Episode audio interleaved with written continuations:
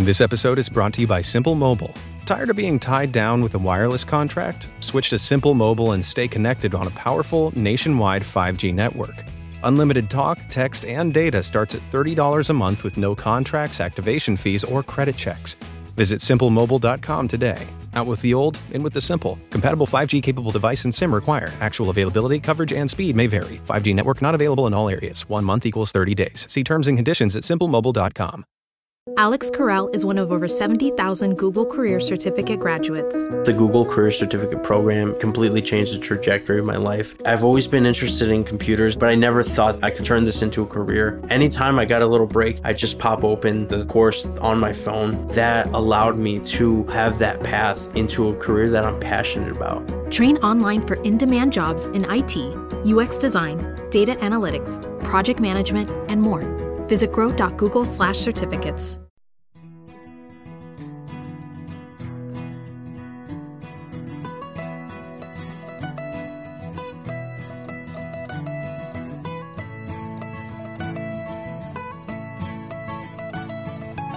We were recording a podcast the other day.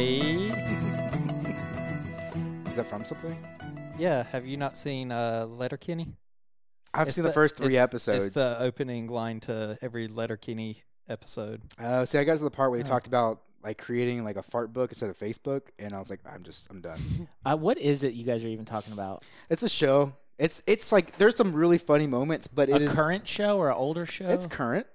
Yeah, currentish. still They're, in a new season right now. Yeah. But they ran a couple. It was originally a couple guys doing skits, and then I think they got picked up for a show for like Crackle TV or something that, like nobody heard of, and like Hulu picked them up. Mm. But yeah, so as Cliff was saying, the introduction's the guy, and he it's not always the same thing. But he's like, "So you're playing catch with your pals the other day," and then it like does a clip, and they're throwing a ball, and one of them says something ridiculous. And they Oh, go- okay. So- Okay. It like sets the tone of the rest of the show. Yeah well, guys, welcome to uh, Honey Hole Hangout, where we talk about hunting, fishing, great outdoors. Um, we have a different crew today. Um, I'm Landon, um, normal crew. We also have Zach and Cliff. And Cliff, would you introduce our guests tonight? Yes, today for a guest we have Preston Anders. Anders. You know it's Andrus. I've never heard Andrus. It is. You I've know- heard Anders, No. like from That is Workaholics. definitely from Workaholics, and I can't make that Uh, joke. I don't no, it's think. under. Yeah. With a hard on. no. Andrus. And it's spelled that way. A N D Russ. I've never Howard- heard you pronounce it Andrus. Well, there we It's go. It's always This been guy. Anders or Anders. No. It's, then you haven't been listening very well. no, I don't. but anyway, for the for the viewers at home, I work on Cliff's bow for him. So that's call me whatever you want. Just don't call me late for dinner. So, uh, Preston, tell us a little bit, quick little bio about yourself. Um, I mean, most of it is I've spent the last decade effectively. I think I'm at nine and a quarter ish years working on bows and archery equipment for various different establishments. And I've uh, discovered some fun things along the way and made some opinions. And I strive to be the best in my field, at least within a couple hundred miles or so. Okay. So, uh, Now, you were considered, I don't know if it still holds true, but the second best, at least in your field, for the state of Texas. in traditional archery, I did achieve second place for the state of Texas indoor. Um, last year, I totally just absolutely screwed all that up. So you're no longer second best. Not in the standings or the ranks, but like honestly, I'm the best. I just I haven't proven it yet, but like I know, and So it's, And it's that's all back. that matters. when you say you that when you say you screwed it up, what do you mean by that? So I got way too thirsty for it and I like lost sight of like how to get out of my own head. Um, I was practicing and doing really well, and I showed up for the actual state event um, just hungry and not nearly call it focused enough on the right things. And so I went out there and I put out a miserable performance. Nowhere near what I'm used to doing. And just it let the frustration keep mounting. Um, basically, it didn't immediately go my way. And so I started getting in my own head and just making it worse, Mm. focusing too hard on the wrong things and just totally. Sounds like Shot it sounds like like golf. You get in your own head, and then Throws off your whole it- game. you hit one bad shot, gets in your head, and then it just spirals Yeah. downward Almost- from there. Almost exactly like Yeah. that. I shot a couple decent rounds and was a little frustrated that it wasn't what it needed to be. Like Mhm. I knew going in, I need to shoot this or better pretty much and came out like just a couple points short on two or three ends and then from there just made it so much worse. Um, started just really shooting. So how talk uh, talk me through how do they score those tournaments, and what are you trying to do? So this style is um, indoor field archery. Mhm. Technically, is the organization that runs it. But so there's a target, and on the target you can score up to five points a shot. You shoot five arrows per set or end, whatever you want to call them, and you do that 12 times. So it's 60 total arrows. Mm-hmm. The highest number of points technically being a five, or an X is a tiebreaker point. It's just more in the middle. And then each ring out from there is one fewer point. So a 300 is a perfect score. Um, traditional runs way shy of that for like what the best anyone's ever done. is. What's the what is the best anyone's ever done? Last I checked, if I remember correctly, the guy only dropped either 40 or 60 points out of the two days of state, which is a 300 twice. So he was like a five, somewhere between 540 and 560, which is just phenomenal shooting. Wow. This is a recurve bow. For those of you at home who may not know, it's basically a stick and a string. Whether the stick is made out of metal or wood doesn't technically matter. Um, and no sights, none of that. What's And- the distance? 20 yards. Okay. Yeah. So it's a set distance, um, but even then, you on these bows create all of the consistency. And so doing that to that level, where I'm pretty sure it was 40 total points out of the two days, is just absolutely like mind blowing. Yeah. Mm. Um, at my very best, I'm like, that's that's a long shot. Like I'm gonna Oh. I'm gonna go for it, Yeah, but that's hard to get there. man, that's crazy. Um, what did you score when you got your second place? I don't remember right offhand. If I'd have known, I'd have been asked this. I'd have looked it up. I'm pretty sure it was in the one. Well, there was a two days worth of score. Well shy. Uh, That's Okay. that's really all I've got. I can look it up. So it if just speaks y'all to how wanna know later. impressive that Yeah, what Yeah, no, Whatever it, it it was especially off that benchmark, like so far down. Now, the guy that beat me only won by like 12 or 14 points out of 600 total. God. So you guys were that points. close after that many. N- Right. Gotcha. Let me ask you this: When uh, you guys are shooting these tournaments, I know you said you know inner ring five points, you Mhm. move out, it's a point less. Are your misses in the four point ring mostly, or is it even? Because I I imagine like a lot of like fives and fours, and your misses might be fours. Or am I just completely out of realm there? And you get a lot of misses and threes and twos. For Right. traditional, more likely in the threes and twos. Um, okay. I my preference is that I shoot a you know perfect 25 each end, but ultimately inside of a 4 would be I would say considered a hit. Like you have scored. Okay. Anything beyond that like Right. you're probably losing points. So five's a dream, four is like the great reality. Right. Gotcha. And so out of, you know, if you shoot 60 arrows and all of them are fours, you've dropped 60 points. So that puts you on a 240 pace. Which and is still a that would great be score. that would be absolutely phenomenal. Mm. Like you're kicking butt with a recurve bow, no sights, all that stuff. And so mine is like I can allow, if I did my math right last time, like 15 threes throughout my 60 arrows and still have been competitive enough with this guy that I should beat him. Um, but if he shows up that day to really win, he might, you know, Edge out might still bit. pull it off. Yeah. Um, yeah. So if that gives you any idea, yeah. Yeah, that, I think this is all fascinating. Yeah, for sure. I can't even want to keep get the conversation going, but we'll we'll leave that as the teaser. Yeah. So you guys will listen to all of our other stuff, and then we'll come back and we'll talk more archery. Um, Have you guys uh you guys done anything fun the last week, two weeks? Uh we didn't record last week because we were a week ahead on recordings. Um y'all been hunting, fishing, Watch the? Masters. Yeah, the Masters. I got like last place in our office pot for the Masters. Oh yeah, was fun. I'm really happy for the winner though. Congrats, Yeah. Landon. Yeah. Yeah, thanks Cliff. thanks Cliff. I Just here to appreciate that. support. I Yeah, appreciate that. watching that. Watching a lot of baseball too. So Mm. I don't know.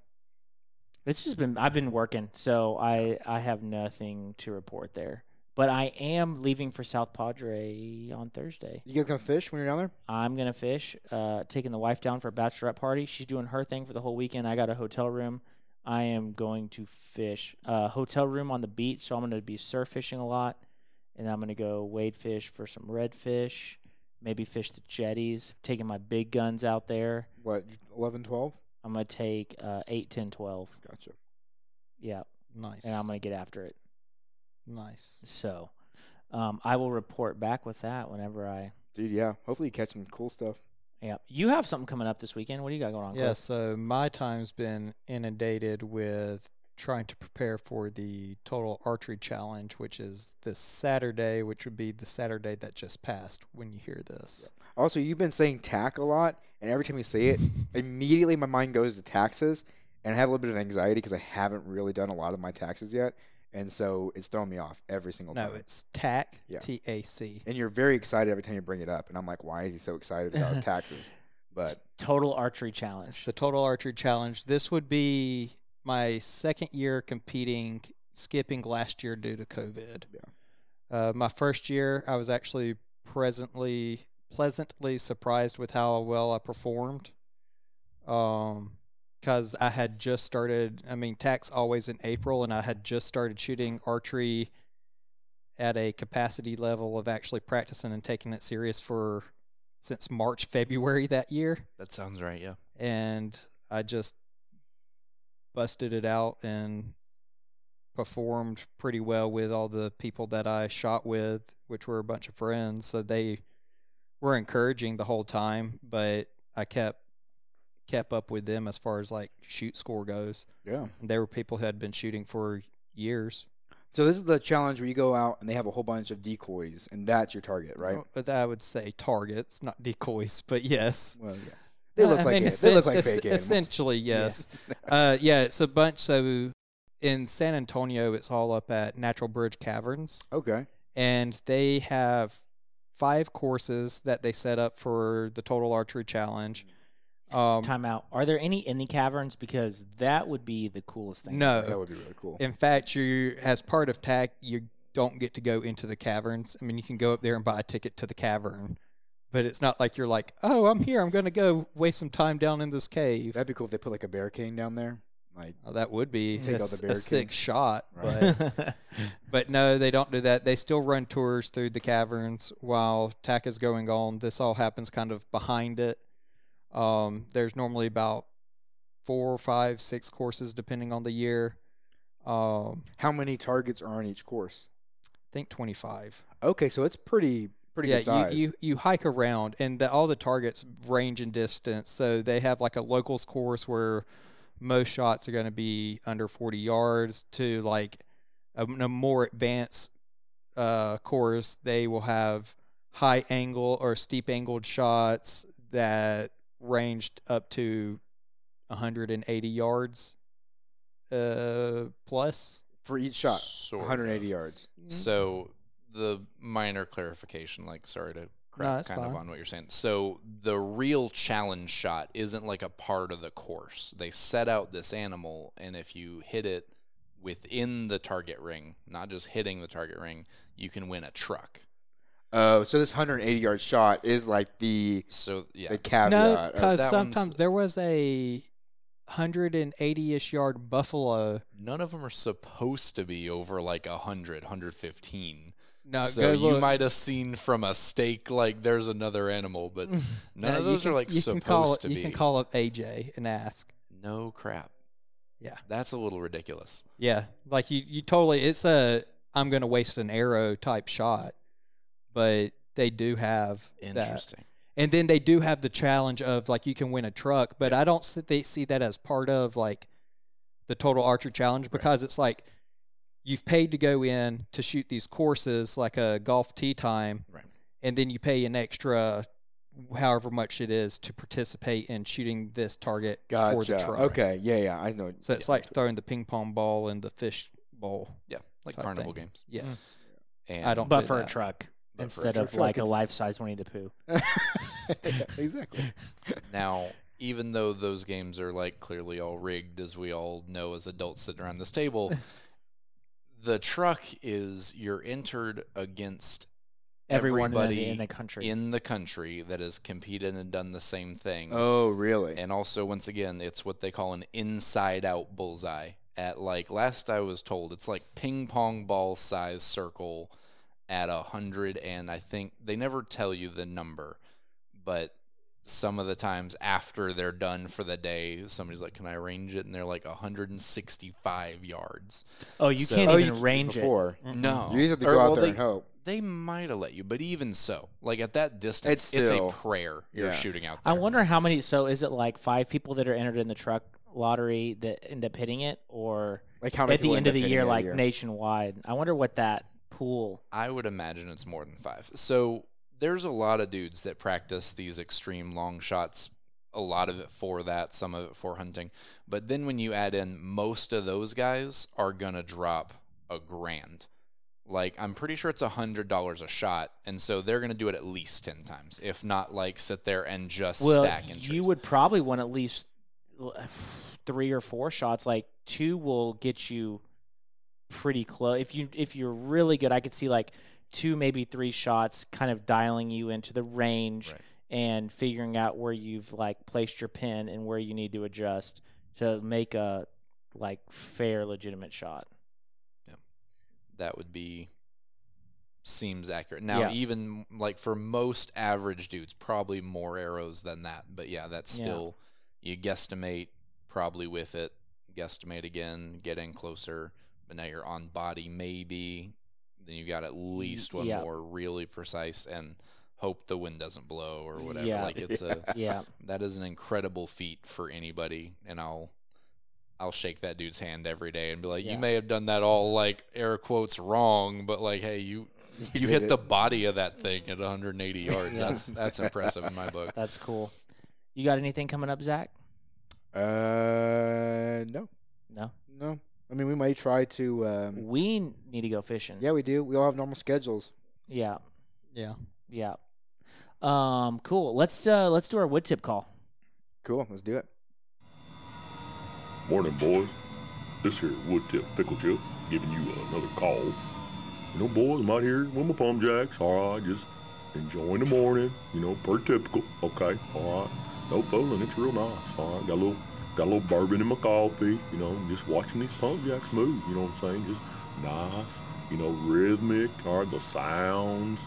You know, it's almost, you know, no fooling. A little, little hypnotic almost. You know what I'm saying? Sexy. All right, I like it. You know what I'm saying? All right, but. Uh, anyhow, you know, pump jack here to get you going in the morning.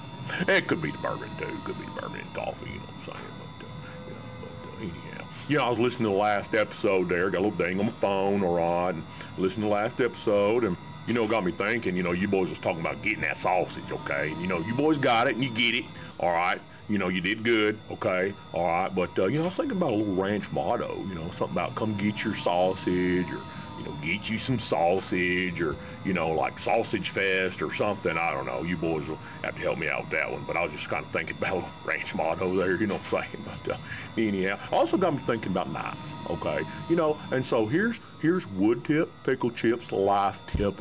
All right, uh, you know, get you a good knife, okay? And how do you know you got a good knife? Okay, I'm not gonna put any brand names or nothing on. You know, Texaco's really where it's at. You know what I'm saying? But, but uh, you know, no fooling. Here's what. Here's the deal, okay? All right, your knife ought to have four main uses. Okay, here's how you judge if it's a good knife. Okay, so number one, okay, your knife ought to be able to field dress a critter okay? Or, you know, deer, a pig, or hell, even a rabbit, okay? No fooling, you know, when you get hungry, you know, you need to be able to field dress that joker, okay? All right, so that's number one, okay? Number two, all right, is when you get hungry, okay, you know, your knife ought to be able to cut you some donkey.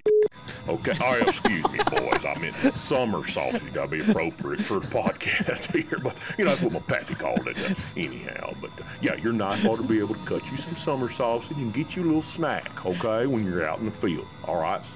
All right. Number three. Okay, is your knife ought to be able to trim fingernails. All right. I mean, you don't want to slice your hand off or nothing, but you know, when you get a little cut on your fingernail, a little hangnail from working, okay, it happens. All right. You know, we're men. It's okay. All right. You know, we got to trim them fingernails. All right, so your knife ought to be able to do that, okay? All right, number four, okay, the last thing is, you know, it needs to be really a utility tool, okay? You know, you can use it as a screwdriver or, you know, like a little mini pry bar or, you know, you know, for digging, you know, you can use it for digging uh, or, you know, really kind of medicinal, okay? Has medicinal utility use, you know what I'm saying? It's like, you know, cutting them pokey things out of your finger, all right? Because it's South Texas, okay, boys? You know what I'm saying? You, you know, you get poked or prodded or bit or stung or whatever, you know, that's how it goes down here in the South. But uh, anyhow, to be able to, you know, use your knife for those sorts of things. So that's pretty much it, boys. You know, it's got me thinking, you know, good knife's a good thing to have. But uh, anyhow, so hope you boys are doing all right. Keep up the good work, and I appreciate you fellas. This here wood tip pickle chip. Y'all have a good week. I 100% told y'all that that man does not own fingernail clippers and he uses a knife. Did I not? I called it on this last podcast that came out today. You did say it, yeah. I'm curious about uh, Preston. What's your impression of wood tip pickle chip? I had I don't have words. I'm working on that. That I had no clue when you said what we were about to listen to, what was about to happen there, and that whole thing just a lot. So the one is it a good knife should have multiple uses and be able to do whatever, but man, if I'm going to use my knife to dig or as a pry bar or a screwdriver, I got to be out of options. now, granted, I'm a you little are a knife aficionado. I'm a little bit of a what you could call knife snob, and thus it breaks my heart if I have to do those things, and I will if I need to, like if I'm in a bind. But I would much rather go dig in the toolbox and find a screwdriver or a pry bar or things designed for those if I can Before using the tip of your knife. before using the tip of my knife. now, part of that also comes my dad, when I was a younger kid, he was opening a uh, battery hatch on a toy from a stepsister and I. And the, you know, famous last words, he goes, Hey, y'all don't ever do this. And he gets his old timer pocket knife Uh huh. out of his pocket, opens it up. There's no lock on this thing. And he goes to unscrew, and that blade Oh. comes down and slams his finger to the bone Oh. in front of us. And yeah, literally, yeah, I'll never do that. you know, Merry Christmas, at, kids. at least not with a non locking blade knife. Oh man, Um, but so yeah, like knives should be utility tools for sure. Um, once again, I cringed a little bit thinking about using mine for that right now. Um, what do you think about Texaco knives? 'Cause Wood tip's big on buying his knives from Texaco. as in the gas station. As in Yeah. the gas station. I think that if I were gonna buy a knife to pry things open with, that's, that is one I would not not hurt my heart so much. so for yeah, sure. we have Woodtip who swears on Texaco knives. Then you have us who kind of goes with the Benchmade crew, and you even go a step farther and carry something even nicer. Let's say he wanted to avoid brand names. I don't know if y'all care. Or Oh, we don't care. No, we don't care. So No. I have a Medford in my pocket right now. Would you And, care to uh, show it oh, off? of course, I would love to show it off. That's what I live for.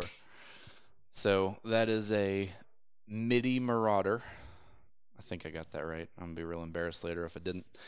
But uh, yeah, just a big old shiny, more shiny than necessary. I went a step above their baseline because I like for my knives to. So be why is why did Cliff? Why did you say that this is a step above uh, Benchmade? What makes what makes this knife I'll a let step above? I'll let Preston go into that. But like if you're looking like I feel like Benchmades do serve like a very utilitarian yes, they are pricey, but I think they serve a very utilitarian purpose. Like they're somewhere in the middle, whereas those Medfords are normally even pricier than a Benchmade. And they're made to order. Um, not necessarily made to order. Now they do, and they're a lot custom more decorative. Right. So me. I'll I'll pick up where he's leaving off there. So the reason one might say now quality, it's you know there's a lot of factors to take into there. So Benchmade does hand fitted, but factory built and produced. Most of the things happening to that knife are done on a machine other than assembly.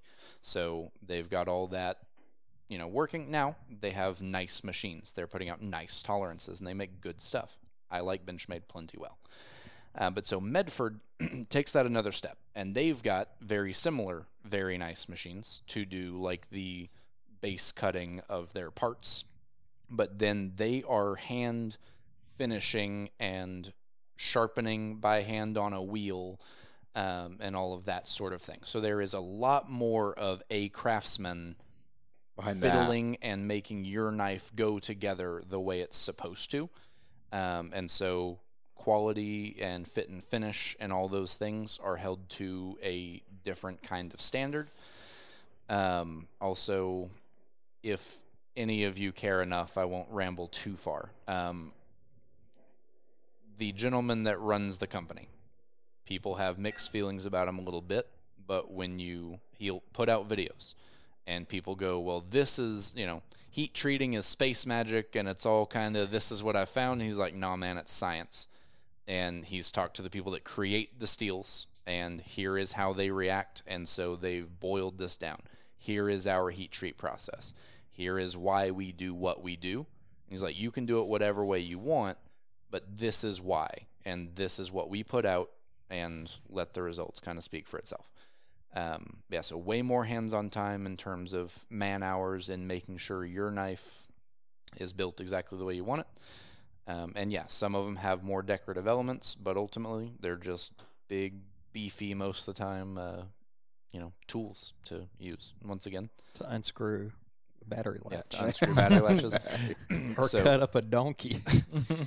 so I'll claim my one as I I said it makes me cringe. Part of why I'm cringing so hard is I literally just this weekend used this knife to cut a tree branch off a tree, and I kind of wasn't in my normal state of mind, and uh, so now I'm looking at all the rolls in my edge that I hacked at for a long time to put them there. so not nearly as bad as it could have been if I had you know a lesser quality steel here, but yeah. So I'm like, man, I've got to take and sharpen it again. Oh man.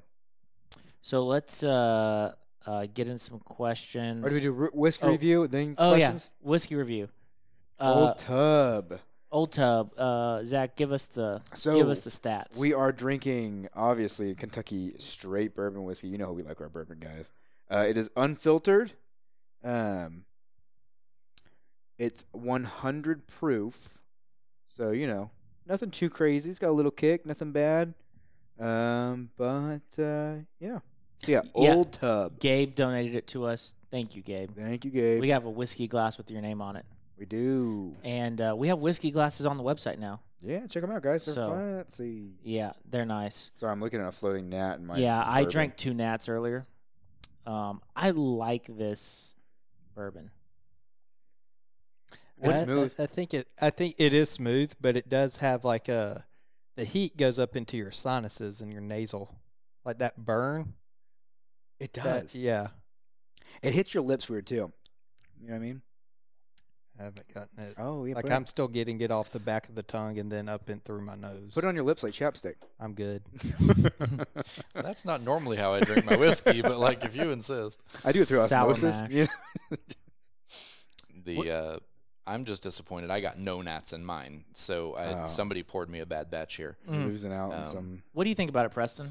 I enjoy it. Um, so Are you a big whiskey drinker? I drink a decent amount of whiskey, not to out myself as an alcoholic or anything. Didn't you but hear him say he wasn't in his right state of mind when he hacked up a tree with his knife? yeah, I was. Anyway, there was a party. it was a long night. Um, but yeah, no, I enjoy whiskey plenty well. Um, I kind of got my start in Irish whiskeys um, Okay. and have kind of worked my way back around to bourbons. Um, I'm, I'll say, less of just an outright bourbon drinker. But yeah, yeah, I would echo everyone else's notes. I enjoy the flavor. It is smooth, but yeah, there's a little bit of that Back of the tongue, my first sip was a little nasal. Normally, I move on past that unless it's something real crazy like WhistlePig. Um, yeah, this is We did delicious. a whistle pig review a couple weeks ago. No, I was saying like, yeah, it was awful. Yeah, well, None no, of- only one of them because we did a three set sampler. That's the right. 10 was good, the 12 was horrible, Was the 15 was good.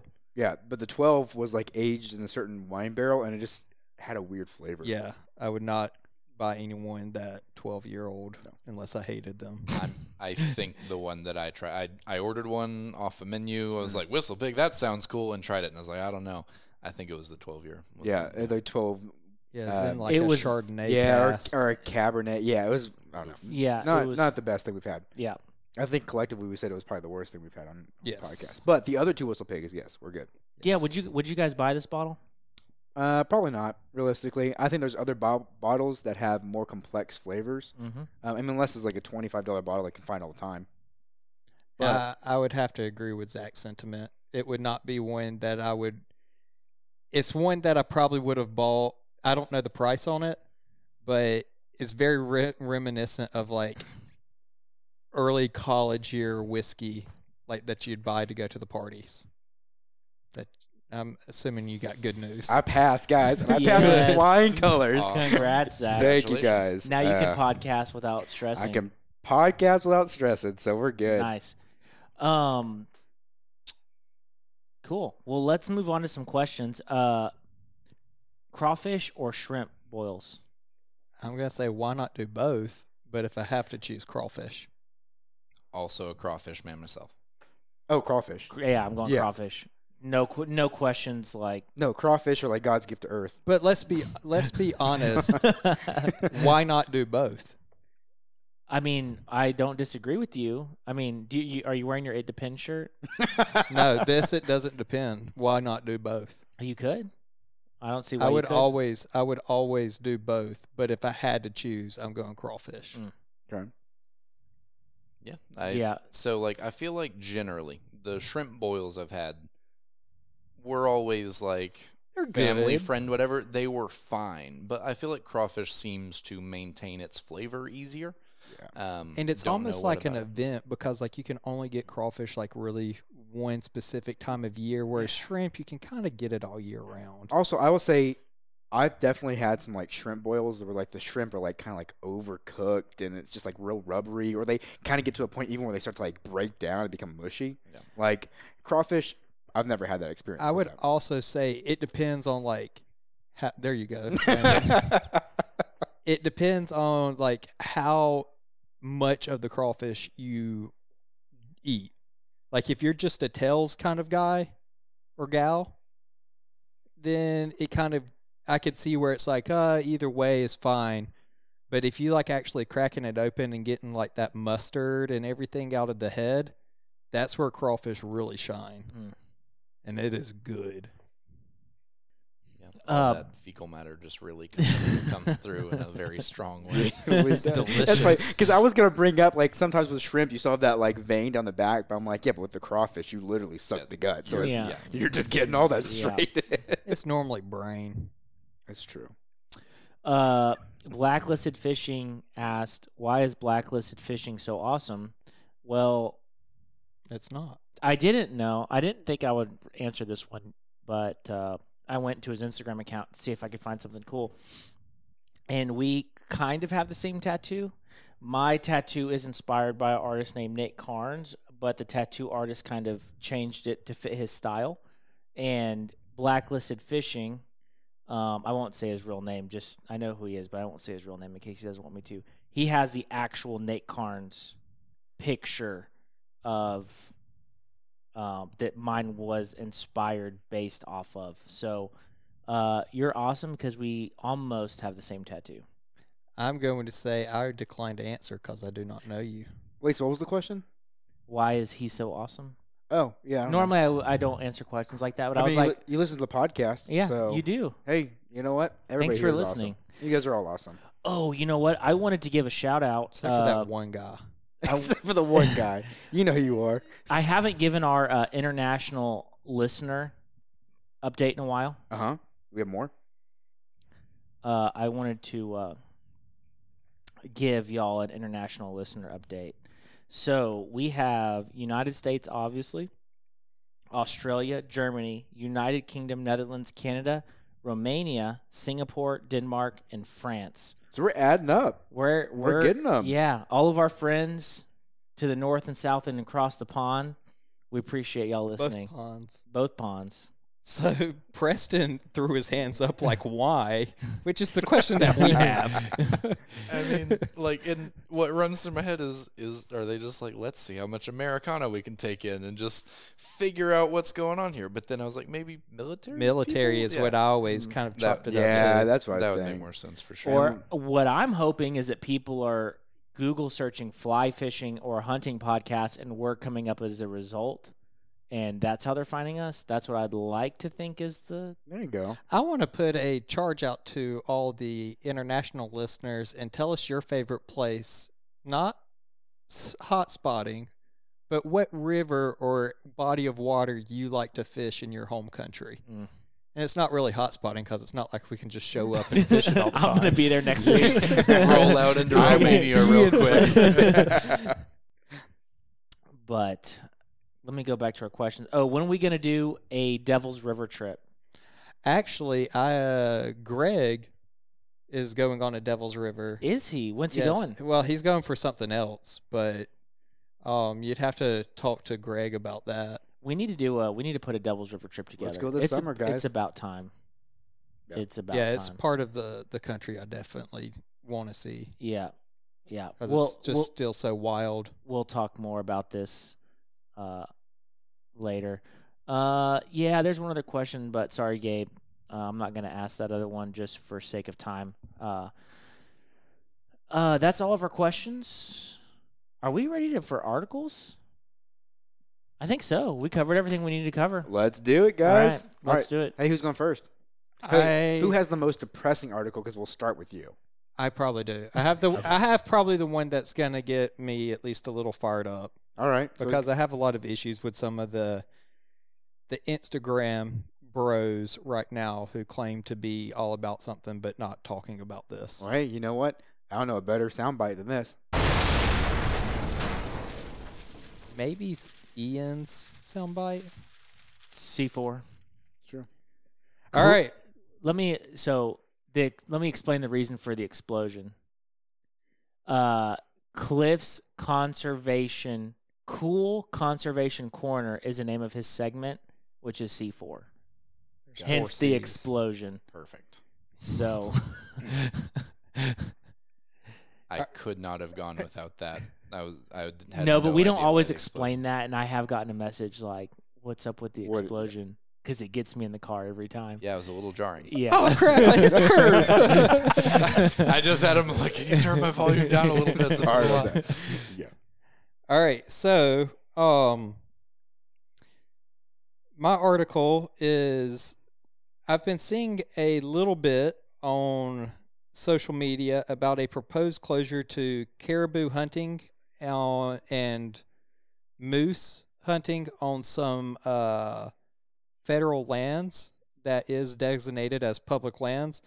But the curious thing about it is none of the public lands people on Instagram who tout it all the time have posted anything about it. When did this happen? Uh, it's still kind of fairly new. Uh, this article was put out yesterday, but it's not like it's not been around. So the article came out yesterday, but the proposition has been going on for a little while. And I think uh, I outlined when the vote and everything is. Okay. Um, but it is on April 23rd, stands to be or stands between what would be caribou and moose hunters and their access to nearly 60 million acres of ped- public federal land in northwest Alaska. Um, mosquitoes. Oh no. Uh, the forthcoming public land hearing was announced uh, Friday by the Department of Interior for public considerations of temporary wildlife and special actions request WSA 2101 if you want to google that.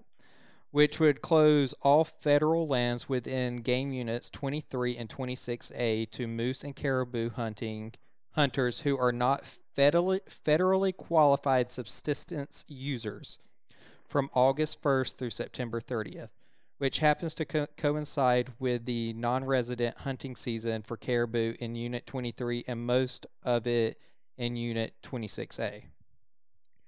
Uh, close to, if you're wondering, like, uh, how, if you think this won't happen, uh, close to 1.5 million acres of BLM land in Unit 13 were also just closed in 2020 to non qualified users for caribou hunting. Um, so, what's going on in Unit 23 and 26A? The lat- latest special action report comes from Northwest Arctic Subsistence Advisory Council, which represents mostly subsistence groups from committees scattered throughout Northwest, Northwest Alaska, all of whom uh, subsistence off the Western Arctic herd. The largest in the state, uh, or largest in the state caribou herd in Alaska. Uh, people who depend on the resource take priority on harvestable surplus. Uh, the region has supported ample opportunities for non local and non resident hunters to hunt caribou. The natural reaction to this uh, most recent proposal is to exclude non locals, is to wonder what is happening to the herd and how, how is non local harvest affecting it. The Western Arctic herd is such a vital or vital herd resource that has its own working group and management plan, which are coordinated with the with a multi or multi agent agency level. According to the working group's newsletter from September 2020, uh, the herd first estimated at 2,400 or 242,000 animals in 1970, crashing to about 75,000 in 1976, booming to 490,000 in 2003, and then declining again to 201,000 in 2016. Caribou numbers have since been relatively stable or increasing slightly. The last estimate in 2019 puts the herd at about 244,000 animals. Uh, the working group says the herd is a uh, is in a conservative decline as of 2020, with a harvest, harvestable surplus of 10,000 animals to 14,000 animals. Uh, the only reason the herd isn't considered liberal uh, stable is because the annual cow survival rate is at 78%, which is just 2% below stable. Adult cow mo- mortality is often noted as one of the largest contributing factors in herd declines. Uh, collaring is one way that agencies track cow mor- mortality. Survival rates of 78% could be due to some cows already be- or being older when they are collared and might not reflect the cow survival rate for the entire herd. Uh, according to this information, the correlating management goals listed to the management plan, the herd does not appear to be any sort of unnatural or alarming decline. As long as the herd rema- maintains above the threshold of 200,000 animals, um, dramatic harvest reduction measures are not recommended. So what do you think's gonna? happen? So okay, in layman's terms, we've gone through a lot of text. What what is happening? What does it mean? So, in sense, they're placing regulations on the on Alaska's largest caribou herd, Okay. um, saying that only native, like local subsistence hunters, are allowed to hunt it. Okay. But it is federally owned public land. Right. So our tax dollars are going to fund it. So you, as a tax-paying citizen, should have rights to hunt this herd, as long as the herd is not in a drastic decline Okay. and it is sustainable. Right. So what all those numbers are saying, the the meat and potatoes of it is that this herd still has good numbers. So it's why are still they sustain- limiting it? So why are they limiting it? Right. That's where the second part comes into. So thanks for asking that when you did, Yeah. because I was going to try and break it up that way, but that was Cool. more perfect. Um, including in the years before before 2016, non-qualified users, which means uh, Out of state. out of state or other Alaska locals, Okay. not local to the area, but like say you're from Anchorage, you So- wouldn't be considered a local. Okay. So limiting it even that, that much. Okay. Uh, both Alaska residents and non-residents have contributed to approximate. So this is the the hunting side of things of like how much hunters affect the herd. Approximately two to seven percent of the harvest uh, since the year of 2000. The only and only around two to three percent of the harvest since 2016. Yet uh, current state regulations still offer bag limits of five caribou per day for residents eh, with no close season on bulls Wait, wait, wait. Five caribou a day? per, for locals. So your subsistence farmers or your sus- subsistence hunters are allowed five caribou a day. That's blowing my mind. But you are not allowed right now, if this proposal passes, are not allowed to go hunt this place. But who needs five caribou a day? Well, they split it up between their whole Yeah. community. Oh, okay. That's okay. Right. Which So like one person would go hunt for their community. Okay, Yeah. that Right. makes a lot. It makes it Yeah. it makes it a little like I I understand what they're doing on Right, right, saying right. it's five caribou a day, but who's to say ten guys from this village can't go up there and shoot five caribou a day? And that's only for locals. The regulations would be different for you, Zach, going up there and hunting Right. these caribou. No you're matter not what. you're not allowed five caribou a day. Okay. Um, with no closed season on bulls, so you can shoot bulls all year round, and 8.5 month cow season for Alaska residents, so you can shoot the cows for eight and a half months of the year. Okay, but bulls all year long. Correct, and you're allowed again five a day. Federal Subsistence Board has initiated a year-round season for bulls and allowed for the taking of calves. So now you can shoot calves in the year 2000. See, just it just kind of seems like they just don't want the herd to make it. Well, they want the herd to make it, but the issue, the whole point of the article and this section, me bringing it up is the subsistence hunters there are still able to go shoot their five cows a day Right. for eight and a half months and bulls all year round. Okay. You, as a non local, say you're even from Anchorage, so Mhm. let's keep it in Alaska. Okay. You, as an Alaskan resi- resident from Kenai, Alaska, Okay. go up to this northwest part of Alaska, are not allowed those same quotas. Not only that, if this passes, you are not allowed to hunt there anymore. But your tax dollars still go to fund this land. What is the limits for residents of Alaska that are not from the area? I don't have that highlighted. Also, don't I, kn- I know we're that. not like a political podcast and stuff, but the demographics of the people who live in the area does that have anything to play with it? You know what I mean? It doesn't. It doesn't say that, Okay. and I'm going to say does. Does that really matter? Well, if there's a native point? population, then it, that would make sense because I know that, that that changes a lot of things, like even like New Mexico and stuff like it changes a lot of the hunting it, it, regulations. it doesn't state that, but I would be willing to bet that the local population there are probably some sort of native Alaskan heritage right. of some sort. gotcha, gotcha. But that doesn't take away the fact that as the federal government goes, we they're supposed to view us as all the same. They can't take away your right to hunt this place as a person. I understand the different bag limits, Right, right, right. but to take it away completely. Right. Give some, but like, cause like, there's even sections of Colorado where you can, you know, they have three tags or whatever for a limit. And it's like, Right. just give them something, you know, but not everything. Obviously, Right. like we can understand that there needs to be a difference if Right. people are actually using it to sustain themselves in their their uh, Right. their town. Is that know. a drawn hunt anyway? Uh, uh, I didn't see that, but Okay. I, I would probably assume. Uh, the harvest by non-local hunters is very small. Uh, these regulations don't uh, skirm the population crisis. The management plan states that before 2016, large magnitude of harvest opportunity reduction hadn't even been discussed for the pa- in 30 years. So this is where it really comes in to what this article's portrayal of what's going on is and what I see kind of going on is. Okay. Many folks believe the crux of the issue isn't popul- a population issue. So Okay. it's not about the herd at all, Okay. which we can see that by saying they're still allowing five a day, eight and a half months.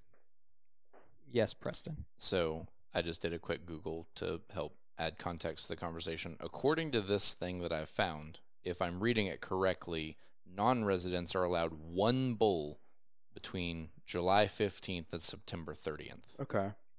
So, for- dra- That's Drastically- right now, but eventually it would change. it would be zero. Okay. Yeah, if this according to passed. them. yeah. Thanks for looking that up Yeah, because I welcome. didn't. That's a that's a great Jamie move. I don't know who Jamie is, but I'm happy to help. Uh, so this is where it, it kind of gets a little like you start seeing where these lines actually Yeah. are and the reasoning behind it. Many folks believe the crux of the issue isn't a population issue, but the real and perceived user conflict in many parts of rural Alaska are that there is tension between tension and conflict between local user groups and non-locals. Yeah. So they are it goes into I'll, I'll let y'all look it up this article you can go on you can go on and i highly suggest like i've never highly suggested someone go on and read an article that i've covered but go on to outdoor life's webpage and their conservation heading tab click that. Right now it's like the first story on the page.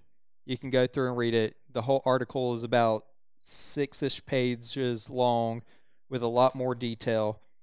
Um, but it seems like the sentiment between non-local guides coming up, outfitters and stuff like that, Yeah. they've kind of burnt this bridge with the local population, and or that the locals just don't want them there, and so now they have parti- partitioned state, local, federal governments to help kick out non-locals from hunting this public land that our tax da- dollars are going to fund. Yeah. Yep. Oh, I could see that. And I even know, like, in other areas, you know, if you want to hire a guide or an outfitter, it's a local guide or outfitter. Right. That you can't bring an outside outfitter in to do a hunt or a fish. You got to specifically use somebody who's from You- the area. And that infuses money into the local The local tribe. economy. They've been hunting it for generations and generations. You're going to learn a lot about their culture. It's, in my eyes, a Which I really would good have- experience. I would have no problem with that, but the way this proposal is laid out is that you can't even you Landon. Now you've moved to Kenai, or do you want to be Juneau? Where do you want to live in Alaska? Juneau. So you, you Landon, have moved to Juneau, and you want to go hunt this northwest corner of Alaska. You cannot even hire a local guide to go hunt it. Like you're just not allowed if this proposal passes. Okay, okay. I'm gonna play devil's advocate real quick, and I don't believe this at all. I'm, I'm just curious. Um, okay, so imagine we could pass a law that said only people who live within 40 miles of the Guadalupe River could fish for trout. What do you guys think? Would you would you be on board with that? how much of the Guadalupe River is actually funded by federal tax dollars? I don't know. That's that would be the key question for me on it. Yeah. Okay. Well, we, okay. We say we'll we'll allow draws. Five people from. Let's say the national seashore. I- I- are you allowed to fish the national seashore? I don't know. You I think are. so. yeah. You are. Yeah. But uh, to use like tick for tat, Let's say, saying- yeah, let's say the How would- only locals within 40 miles of the national seashore can fish there. Do I live within 40 miles of the national seashore? we probably don't. No. No. If I did, How would you feel about it? I'd probably be on board with it. But I do understand it's unfair. I'd be on board. I'd be He would be on board with it as a local. right because it benefits me. However, Oh, I'm not saying that the locals are wrong. right, right. I'm just saying as a proposal, because this would Oh, be a federally No, it's messed um, up proposal. for sure. That's what's messed up about it. It's it's And the- messed up. But as somebody who lived who would live there, I I could see how easy it would be to be on board. You know what I mean? The thing that I want Like, to it would be hard if they're telling me, guys, nobody else is coming to fish these waters, and I'd be like, okay, that sounds great. and the thing that I want to also drive home on this article, and something that I have noticed since me following it, is today it is currently nine Ten. nine twelve Tuesday, April thirteenth, two thousand and one. 21. Yes, 2021. you made such an effort Oh. just to mess it up. as of right So now, specific. as of right now, and I checked before we started recording. So unless something's happened in the past hour or so, Uh huh. Nobody's covering it. nobody on social media who you follow, and if you do, and you see that someone has, tell me. I'll eat my words gladly. No one has said a single word about this. All these guys sit here and preach the Bible of public land, but this is not a necessarily sexy topic, but it is a topic that they're supposed to be covering. Why have they not covered it? Yeah. to give people the opportunity to call your local representatives. And if you go to the article on Outdoor Life's page, it does give you the phone number and the email addresses of who to contact to say they should not be forwarded and all this. Like, call your local senator or whatever. It gives you that information. But none of these people have said anything yet.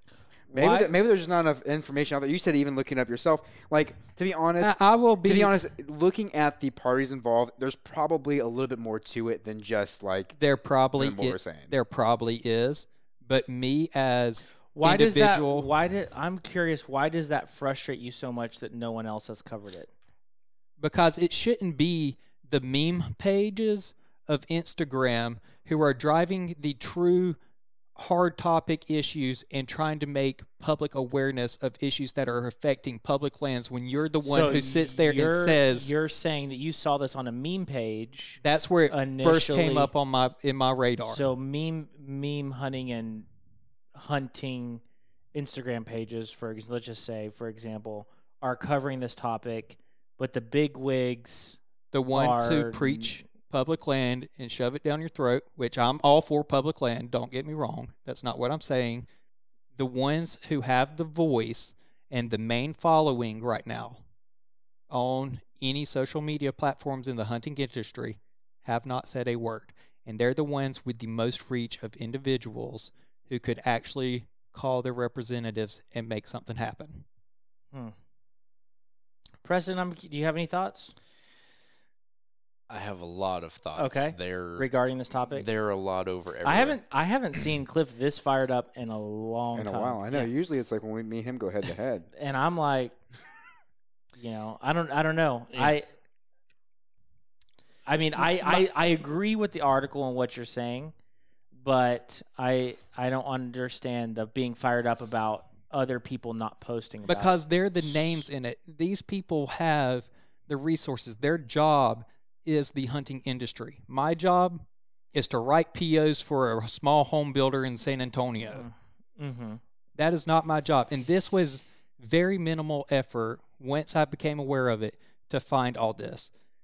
Now, those people are being paid to be a voice in the hunting industry, or they are the voice in the public land sphere for the conversation uh, in America right now.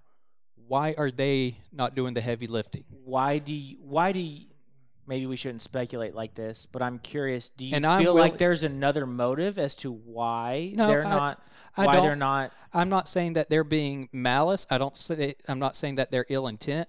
I'm just saying why is it that the meme joker pages and one dude in San Antonio, and I'm sure there's a lot more, but one dude in San Antonio who runs a podcast with four of his other buddies, mm-hmm. why are they the ones talking about this right now?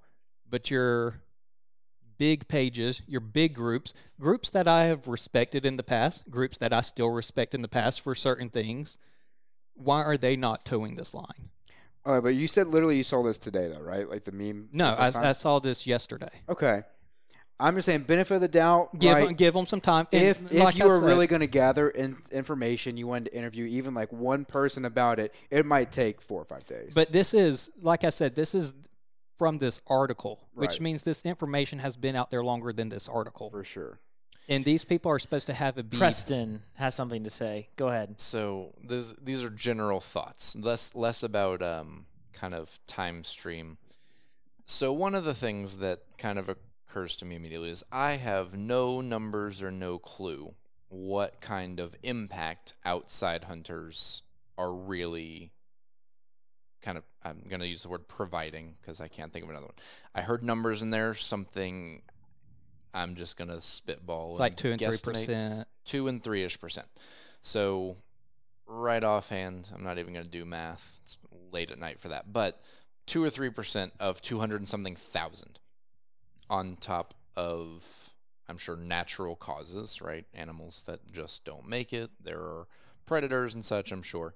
So that by those numbers, it sounds like outside influences wouldn't be a big enough problem at that rate at 2 and 3%. Now, if they've got some reason to think there's like this mounting people from the world over just like picking up to go shoot caribou in Alaska, I, maybe there's something on the wind that they're trying to fight off. Like maybe they know something that we don't. Like for some reason, caribou hunting just skyrocketed this Right. year. Well, that But- that hunting trip is not a cheap trip. So for No, the average not. for the average guy, you have to fly to Alaska, then fly probably multiple planes to remote Alaska. Right. You're looking at ten thousand dollars minimum. And so it, it sounds unlikely that that's a problem or a concern Mhm. immediately. Um, but I, I think there's probably something to the whole, well, this is our place. And so, you know, we would like to have more control over it. I guess in my head, as a complete outsider, like I, I can almost say with certainty, I'll never fly to Alaska to go shoot a caribou. Right? Right. That's, Right. That is so far out of my like everything Yeah. that I have no dog in this fight. Um, but in the same way, I could fully understand, right? A there being a draw, there being limitations to it. But yeah, especially one animal per hunter in the, if, if I remember correctly, that was July to September. Sounds super reasonable. Um, I mean, you, it would take a lot of people paying a lot of money to fly up there. Even if you wanted to create, yeah, local guides, I think that'd be awesome. So I'm not sure where the rub is, but I understand the frustration about why isn't anybody talking about this? Right. which Um, is which is my point and i want to i want to say like i said those people are pages and stuff that i regularly watch i regularly listen to i follow i respect them for certain spheres of things. I just feel like they should be the ones pushing this forward in the front forefront of people's minds. Now if they start doing it or if i've missed something i will gladly eat my words. But this property right now is being held underneath Bureau of Land Management, which is federally funded by our tax dollars, we have a right to it. You can't just cut us out and still, you can't have your cake and eat it too. Cool. Yep. Well, let's move on. Thanks, Cliff. uh, I'll go next. Sounds good. On a more lighthearted note, uh, on patrol uh, is my segment. What's up with on patrol this week? On patrol, 17 dumbest things people have done in U.S. national parks Ooh. from Insider, uh, Insider.com. I already love this. Uh, yeah, me and my dad might go to Yellowstone for a day this year, and I know Zach's going to Yellowstone this year. We're going for like a week. a week. So, uh, so here we go. This episode is brought to you by Cox Contour TV. Sometimes it's hard to decide what to watch, but Cox Contour TV helps make that decision easier. Enjoy live TV, on demand programs, DVR recordings, and music all in one place. And only with the sound of your voice with the Contour voice remote. Plus, catch the golf and basketball action you've been waiting for on the Contour Sports app. Learn more at Cox, cox.com slash contour. This episode is brought to you by Cox Contour TV. Sometimes it's hard to decide what to watch, but Cox Contour TV helps make that decision easier. Enjoy live TV, on demand programs, DVR recordings, and music all in one place. And only with the sound of your voice with the Contour voice remote. Plus, catch the golf and basketball action you've been waiting for on the Contour Sports app. Learn more at Cox, cox.com slash contour. Um, I'm just gonna hit the good ones. I'm not gonna read all 17. Uh, four men tried to walk into the 160 degree geothermal hot springs in Yellowstone National Park. Uh, this happens like every couple of years, man. And like they're just, it's like they just melt their faces off. Yeah, no. Uh, first of all, it's a pristine. Those hot springs are a very pristine environment, and they are very. Yellowstone is very explicit about saying, "Do not touch it" because it's so pristine. Um, and then on top of that, you're who knows what you could burn off by by doing that. Also, there's a ton of bacteria living in it. Yeah. Um, a woman graffitied her Instagram handle all over several national parks. Yep. Sounds like a I think really I covered this one like early on, like Honey Hole, Honey Hole Hangout early days. I think she probably went. She went. That's a federal crime, right? Yeah. It's gotta be. Um, Instagram artist named Casey Nocket was banned from all national parks for life after graffiti of her Instagram handle was documented in seven different parks in 2014.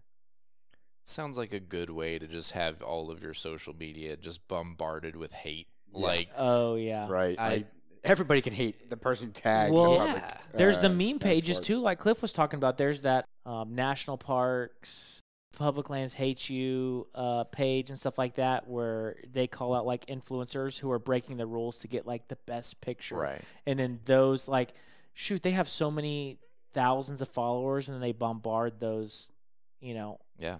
Instagram, uh, Instagrammers. Uh, next one.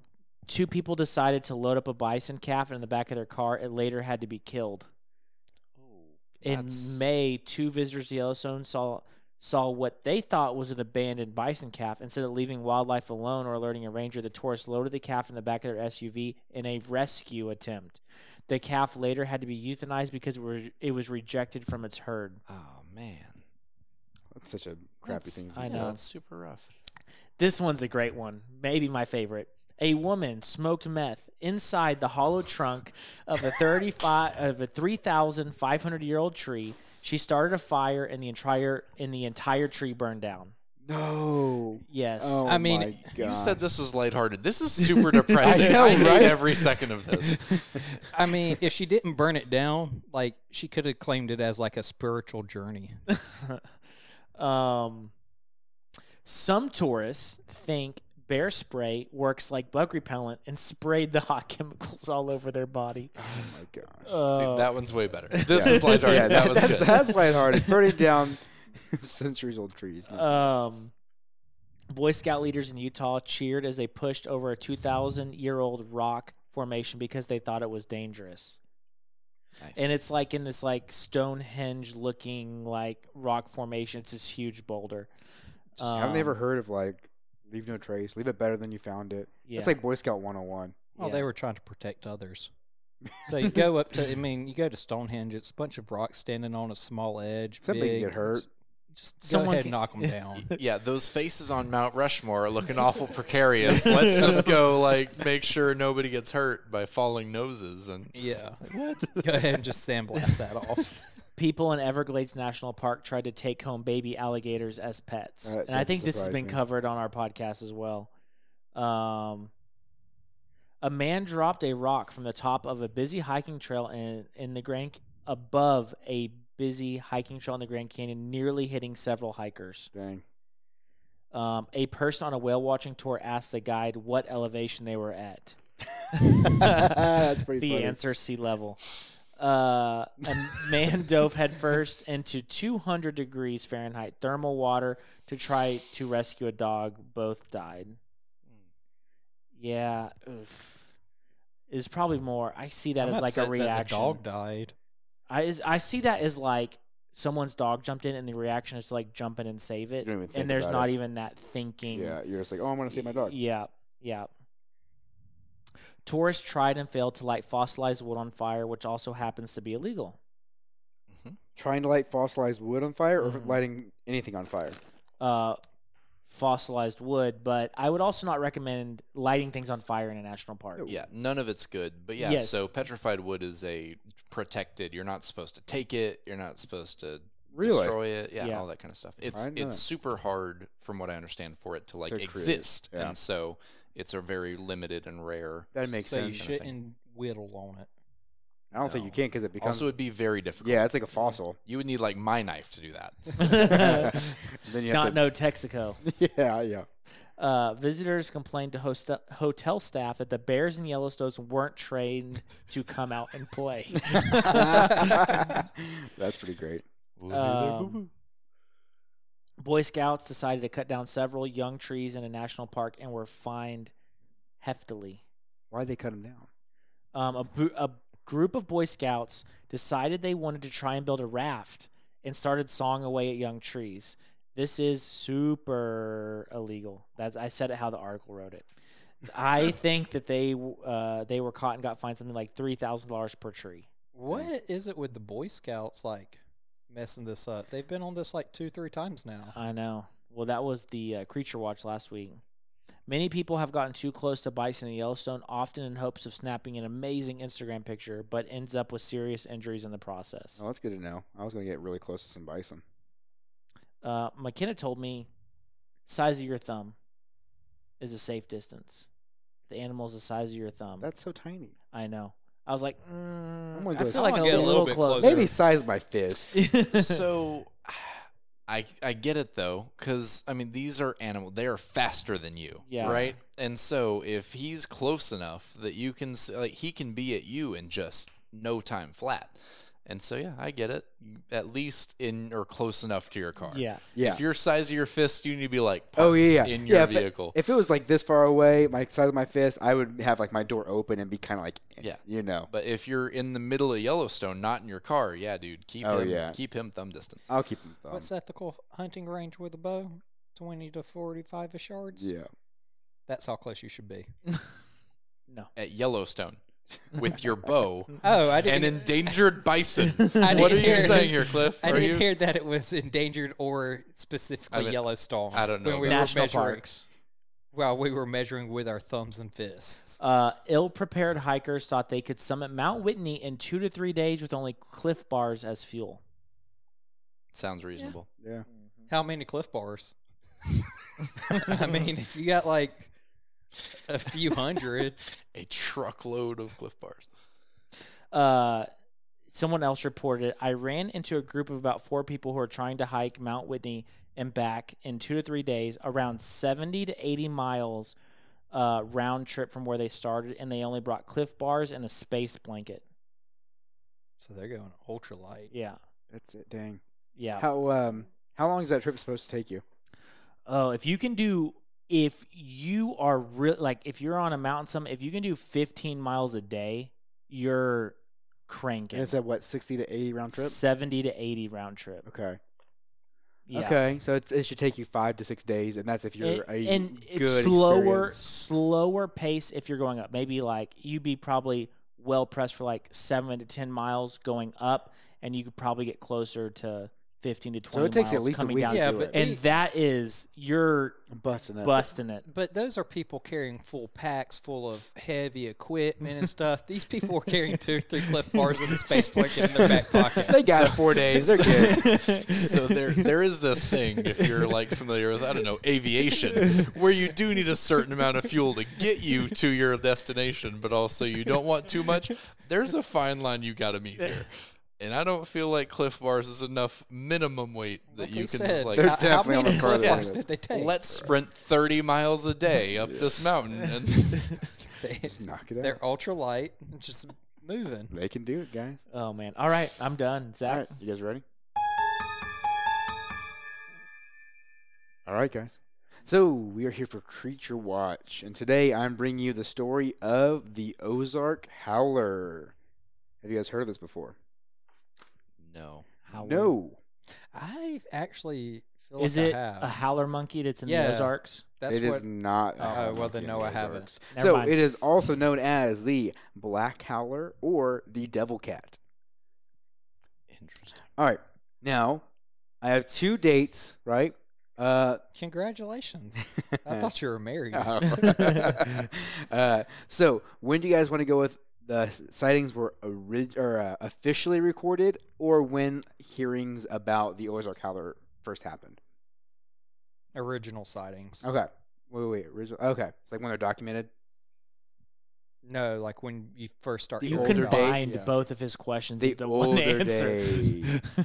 okay, so let's go. When when when did we first start hearing We're gonna go variations? speculation. You- Yeah. yes. Speculation. about it. Speculation. Okay, when do uh, when do you guys Like, think this does this happened? mean someone like says they saw it, or were- like I bet there's a howler there were rum- tiger there were- thingy? okay, let's go with there were rumblings of a creature with this description in the woods, but they had not given it a name yet. 1953. Okay. 1891. Okay. Eighteen. This is in. I'll pay you ten dollars to say 1776. no, this was How in you you get ten dollars, otherwise you get nothing except for bragging rights. 1776. I don't have cash. But I'll get you um, well, guys, early 1800s. So you were closest, anyways. So, I, mean, I uh, was I was real, originally going to say you said in the Ozarks, so I'm assuming Arkansas area. Yep, exactly. I was going to say probably 1830s is yeah, what I was early going to say. 1800s is when they kind of say people were first starting to talk about it. Um, however, you were very close with your 1953 because that's when they officially started documenting these sightings. Um, so, Wait, 1953 exactly? So he got it like right on the money. for that? 1950 around there. I'd give it to him. Congrats. Yeah, so say he won. He gets to keep his ten dollars now. Awesome. I, I didn't agree uh, so the description is, is a size of a bear with thick with a thick body right it's also got some thick with like two c's stocky legs uh, it's got this black shaggy fur and it has what? Thick with two C's. It's got that thick with two- Freaking Nicki Minaj running around through the Ozarks. oh man. Uh, it also has these prominent horns that come out too. Uh, if you look for pictures of it, they're it's weird. It's like a bear with like two antlers. So is it like the hormone monster off of Big Mouth? Similar, not really, but yeah, Hmm. I guess. Um, now, why do you guys think they call it the Ozark Howler? Because it lives in the Ozarks Uh-huh. and it makes noises like a howl. Yeah, exactly right. So the biggest thing about this is its cry is similar to a wolf howl mixed with an elk bugle. Um, now some people say that it's a cougar, right? They're like, eh, it's you know, that's cougars were there. However, there's not really a breeding population of cougars in Arkansas that would justify this. Um, people have shared these stories year over year, right? A lot of people had like grandparents that would pass these stories down to their children and then their children's children and that kind of thing, right? So it's a super big like folk tale in this area. This looks like a mangy, dark pronghorn with a longer tail. Yeah, there's some scarier pictures. So that lives in the woods, right? Obviously in the Ozarks, um, and there have been sightings through Oklahoma and even North Texas. So we have our very own Ozark howler here. Um, now in 2005, you also pay five dollars to a man. I'm sure you can. tent? There's gotta be a county fair somewhere where you can pay five bucks to get to see this. Just go through all of them. exactly. You got to hit it fine eventually. Uh, in 2005, a family was camping and they managed to take some blurry photos of um, of this monster, right? Of this mysterious beast. Uh, but scientists say that that photo is really probably just a big cat that was released by a family as their pet. That's just a bad tax like to a journey down. house cat. No, no, no. You know, how people are like have like the real Like crazy big panthers, cats. okay. Yeah, yeah, yeah. Got it. Um, so back on its howl, people say it is the eeriest sound you will ever hear. It is like hearing a child screaming mixed with an animal in distress. Like it is, yeah, but like louder and and, and uh, worse. The sound has actually been so creepy it has sent hunters home early from their trips because of how disturbed they were from hearing it. No, they were just tired. Was, are they gun hunters? Because like, dude, it would take a lot for me to leave with my rifle. So uh, we talked about the 1800s, but it's because it is slowly based on the Cu Sith, which in the 1800s, a lot of Scottish and Irish people started to immigrate here. Right, they found themselves in the Ozarks, and of course, when you come here, right, you bring all your family stuff with you, but you also bring a lot of your stories from your homeland. I thought that was the next Sith Lord. In, the Cu Sith. yeah. I don't know if that's how you say it, but that's how it's spelled. So we're gonna go with that. Um, so they brought this Cu Sith story, right? Or another name for it is the Harbinger of Death. Good. So No big deal. Whatever. Uh, so people actually believe um, the harbinger of death or the Cu Sith was a large bear-like creature that had long green or black fur. Right, so very similar. Um, now, its initial thing would it would hunt down people who had escaped death. So say like you were I don't know in a a buggy accident, right? Because they didn't have cars, and uh, and you survived, right? But you weren't supposed to. So this guy would be coming after you. Uh, it hunted silently, but just before it would kill its prey, it would let out three blood curdling screams or wails. Um, now, the last thing you'd ever hear, but by the third wail, the victims would be so terrified that they would literally just freeze until the, the, the monster got them. Um, it was also said to abduct nursing women to bring back home to the Fey Wilds. That way, uh, they could have milk for their uh, the fairy children. The So fairy children. the fairy children. Yep, things take a ninety degree turn there. It's yes. kind of weird. Uh, however, it makes sense though that these people, the Scottish and Irish people who moved, would bring their Kusa story, and eventually that would turn into the Ozark Howler. So, if you are ever in the woods and you hear two blood curdling scream, I'd start running, especially if you're in Arkansas. especially if you're in Arkansas. So, that is the story Thanks, of Zach. the Ozark Howler, guys. All right, Preston, back to archery. So we talked about a little bit about competition. Do you mostly shoot uh, traditional? yes, uh, for That's- about four and a half years now, give or take. Okay. He has a special term for compound shooters. What is it? He calls them training wheels. You're making crap up now. Okay, now I've, I've said that before. so the not not to disparage at all compound archery, but whenever somebody I get the question all the time in my industry, what's the difference? Or like why would I shoot one or the other?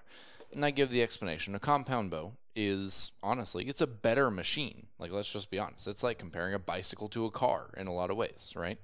Cars are easier to get where you need to go. But when it comes to archery, there's a lot of things that are unintuitive anyway. And so adding complexity and also, I'll say, benefit or ease to the shooter makes it really easy to rely on how the machine helps you and not put in some of the work yourself. So I know a lot of people who've only ever shot compound, and I'll be honest, like, are not as good as they could be. They're like, I've been shooting for 25 years. And I'm like, man, that's rough. Like, you, you could be so much better than this in 25 years worth of time. Like, um, but because it just, it doesn't aid itself to, uh, to thinking about how to get better. Like, it's easy enough to be like, man, that's pretty good. I'm cool with it.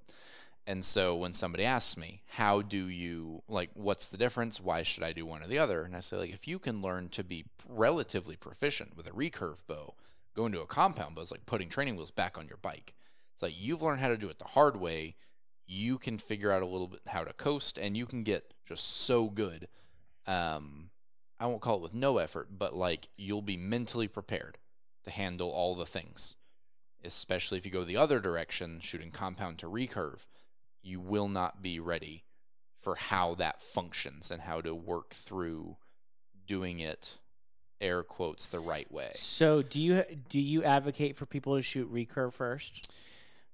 Not in all circumstances, but especially for younger people and people who are not physically up for like if you can't pull a hunting weight with your bow, but you want to learn to do archery, like every time. I'm like recurve is a really good way to get a foundation.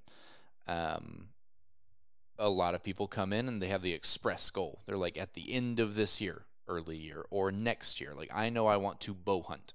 I'll give them usually a different path forward. I'll still advocate that they work hard at it and learn to do it in a I'll call it mindful way where they're paying attention to these same considerations. But I don't necessarily go you should buy a bow that you don't really want to own so that eventually you'll be perfect. You can get there without but like people come in with their seven year olds and want them to get a compound bow to shoot. Well, the mass weight of the bow is prohibitive for a seven year old, even at the lightest like compound bows available. And you're still going to pay $250, $300 for $100. You can get a youth recurve bow that is a solid, functional, not a toy, not a shadow of what a bow could be. And they can learn to do it in a, once again, in my opinion, more mindful, consistent way.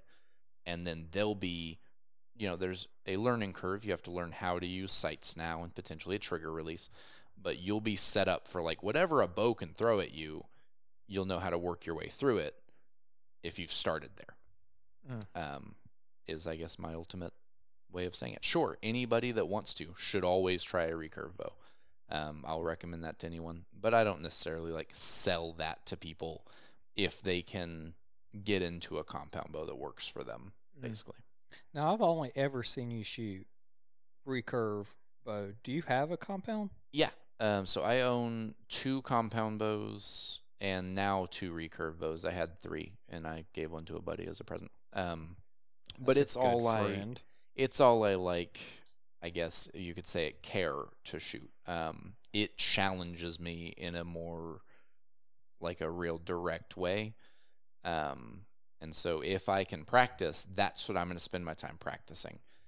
Not to say once again that there isn't skill involved. There's still a lot of that goes into a compound, but I can take the things and just apply them over from recurve to compound, and I don't feel the need to practice a ton with my compound bow because I go, here's how I'm going to adapt this, and now the bow's working for me. So I can XYZ, I get used to here's my trigger, here's how I use it. I need to now think about how a sight works instead of gap shooting, estimating based off the tip of my arrow where the arrow will go, stuff like that. Um, but yeah, I'm I feel as if I'm a better shooter now than I've ever been. And yeah, I haven't sighted in or dialed my compound bow in a while. But give me a week and I think I can reacquaint myself well enough to do whatever needs done. How so? You do uh, competition. How how often? How much do you practice to be at that high level of competition? During basically I've been more lax with it than I feel like I really should be. But whenever I start gearing up for it really, which usually starts in call it June or July for season starts in October and ends in February for indoor target archery. Um, I start shooting two to three times a week minimum, and I usually want to put myself through more than 60 arrows per session. Oh wow. Okay. So I start out slower than that because usually it's been six months since I shot my bow last, or at least much um, shooting. And then I will roll from 20, 30 arrows, get my shoulders back conditioned a little bit. And usually I start getting to where I'm shooting for 100 arrows if I've got it in me about three times a week. And so there's obviously more dedication that could be put into it. I would like to just maintain 100 arrow, uh, you know, go into the range any given day of the week and shoot Mhm. that. Um, but I don't have that power in me right now. I've, you know, You- out a little bit. You talked a little bit about cost a second ago. I would guess that maybe ten percent or less of our listeners um, shoot bows or bow hunt. Okay. What uh, if someone was looking into getting into bow hunting? What would route would you suggest they go? And then what is the cost of entry? That is a I know that's a hard question For because sure. fly fishing there's different costs yeah, of there's different casts entry. depending on. But let's just let's just play like you know we're we're we're hardworking people. We're working on Sure. a budget. We want to be ethical with our hunting, but we we want something that's nice and uh, Right, not going to break the bank, but also like not maybe like the cheapest thing out there. Mhm. We are outdoorsmen generally. You know, what would you recommend? So once the good news is I answer this question a lot, and it really does. There's a little bit of the individual does matter. Um, for anybody in this room right now, we could all go pick up a bow for 350 bucks. That will effectively do the thing. One of the things that happens a lot though is there's a lot of taller dudes out there that cannot do that. At least not one that fits them. A bow fitting you is really important in a lot of ways. Um, I don't even know what else to describe it as, but being able to use your body the way your body is designed to work and use a bow that allows you to do that is a huge thing for consistency. Um, there are several brands that make bows for less than $500 as a package bow, meaning you have the bow itself and any mounted to the bow equipment you would need to hunt. That will not include a release device, something you either hold in your hand or strap to your wrist and use a trigger to fire. Will not include any arrows or hunting tips for those arrows. Um, but so for sub $500, you can get a functional device with which you can definitely go hunt. One of the things that you'll notice, though, is like with anything, when you start to test the next step up and you have the proficiency, there are gains to be made, of course. Between the five and eight hundred dollars on the bow and potentially accessories, you can get a very competent bow. I usually will lump in arrows and release separately from that just to give people a what I really think is serving you right. If you go, I want to hunt, that's where I recommend you go. Or plan to try and be before hunting is right there on your radar. Mm-hmm. Um, there's a learning curve to it. It takes some time. There's nothing wrong with the ones that are in that sub 500 um, in terms of learning and whatnot. But usually, as a shooter, you can outgrow the consistency and performance those bows allow you. So if you've got somebody to pass it to, Kind of what happened with me. Yes, that's exactly what happened with you. Um, now you you realized and you made a change. Now your bow was perfectly suitable. It was well in that range there. Um, but yeah, you hit a point and you go, I really like this. I don't feel like this is quite cutting it anymore. Um, and I like with cars, right? There, you get a car that you need to drive every day. This is my survival car, if you will. There's nothing wrong with that. But if you decide that every other weekend you want to go race it around a racetrack somewhere, maybe an investment into a different thing is beneficial. How much do you think someone should practice to become proficient? Um, I know that's I know these questions are hard, but my my thought process in asking these to you is like I'm thinking about our listeners that don't do this that have expressed interest to us. This is something I'd really like to do. So I'm just trying to set realistic expectations. Or maybe a better question is like somebody who's just learning, right? Uh, may let's say they want to hunt and not this year coming, but maybe next year. Right. Um, is there something with like that can be damaging with going too much and shooting too many arrows during your session? So the that's a great question, and those two can be combined very nicely. I Mm. think, um, in my opinion, too many arrows would be defined by either it is going to physically tear you up because you are exceeding your physical boundary, or you're exceeding your mental capability to do your shot properly. And so I see a lot of people that will say, I want to bow hunt, and they go out and they shoot potentially what you might call too much. There's a point where your desire to achieve shooting a bow exceeds your ability to make sure you're not doing things that will hurt your consistency and or your body. Let they me, just want to shoot arrows. let me ask you this because you were there when I first started and you saw how often I went and now hearing like there is that I mean I I know like there is a mental aspect to it like you get mentally drained from it and you get physically drained from it. When I was going in there I was going in what like four or five times a week and staying from 5 to close mm-hmm. pretty much. Was there a time you were like this kid needs to go home and chill for a minute? the in terms of how long you want to be a place, I'll never tell anybody like you shouldn't keep trying. But the thing I do offer to anybody, especially anybody who wants a lesson or whatnot, is when you no longer know why your arrow went where it went, hang it up. And I that's a for me hard and fast rule because you've either started making worse decisions in your shot. Um, for those of you unfamiliar, I realize I've probably gotten a little away from. I, when I instruct archery, I give people a checklist or a recipe, you could call it. This is how I want you to achieve the thing you're doing. You are always welcome to tweak it and tinker with it. But if every part of your shot's not an intentional decision to do the thing this way, in my opinion, you are making a mistake.